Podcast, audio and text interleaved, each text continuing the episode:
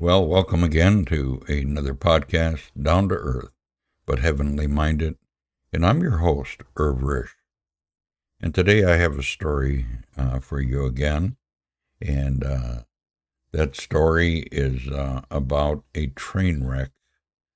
But the title of the story is The Six Man Story. In other words, uh, this is a story about the sixth man telling his story. And this story had to do with something that was done in the past, and it was a mockery. It was a mockery to God. And that's what the story is all about. So, with that said, let's just uh, get into the story. It was an awful train wreck. It was an awful wreck. The train had run past a small station into the path of an oncoming express. There were many dead and seriously injured. Doctors and nurses were rushed to the scene. Mr. Waters, a passenger, escaped uninjured, and he was trying to comfort the victims. He knelt beside a well dressed man who was fatally hurt, though in no great pain. While Mr. Waters tried to reassure the dying man but he begged Mr. Waters to listen to his story and to tell it to others as a warning. And the story that he told was about a mockery. He said that ten years before, while traveling as a salesman, he had spent a night of partying at a hotel. On that evening, uh, they began ridiculing the gospel meeting that was being held in the town the elderly preacher was presenting the good news of God's love to lost sinners.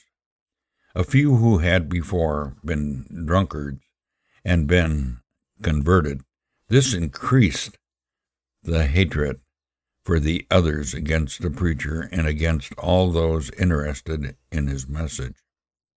Well, the injured man con- continued, on a particular evening, all kinds of wicked jokes were made, and the more I and my companions drank, the worse we became. Someone asked how the meeting uh, was conducted and what happened to them. Well, half the drunkard, uh, a half drunk young man, offered to demonstrate if a few others would join him in the show. Well, there were six of us, kneeling on the floor, and started the mockery. We prayed for the forgiveness of our sins, and we tried to imitate uh, tears of repentance. We closed with a song we had learned in childhood, Rock of Ages, cleft for sinners or for sin. They were done. We found ourselves all alone Shocked by the blasphemy, the rest of the guests had left and gone home. We were just making fools of ourselves at the time, but didn't realize it. Here the serious, injured man paused. Then he said, What I am about to tell you is no fiction. No, it happened within the last ten years. There were six of us participating in that farce. Before the end of the first year, the hotel owner, who was one of them, suffered a fall, and in that fall, a blood vessel burst in his brain, and he never regained consciousness. He died. Someone might not think that is unusual, but notice it was a violent death.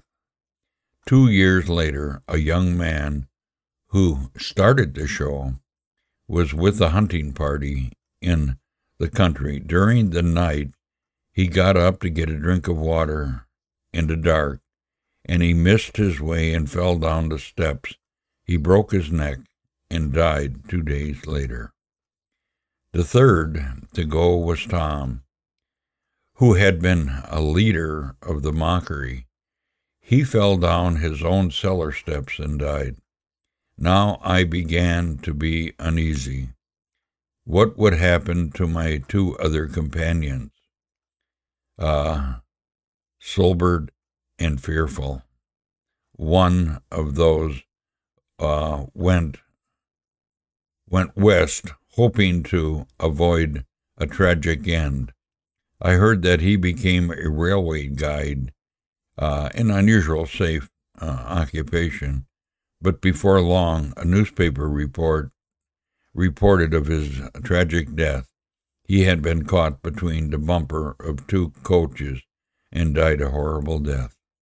Last year, I met my only surviving companion. He became depressed after having lost his wife and two children.